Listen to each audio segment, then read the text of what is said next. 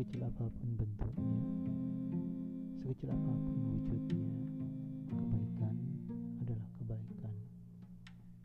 Kita perlu menyamai banyak kebaikan sekecil apa pun untuk kehidupan kita selanjutnya.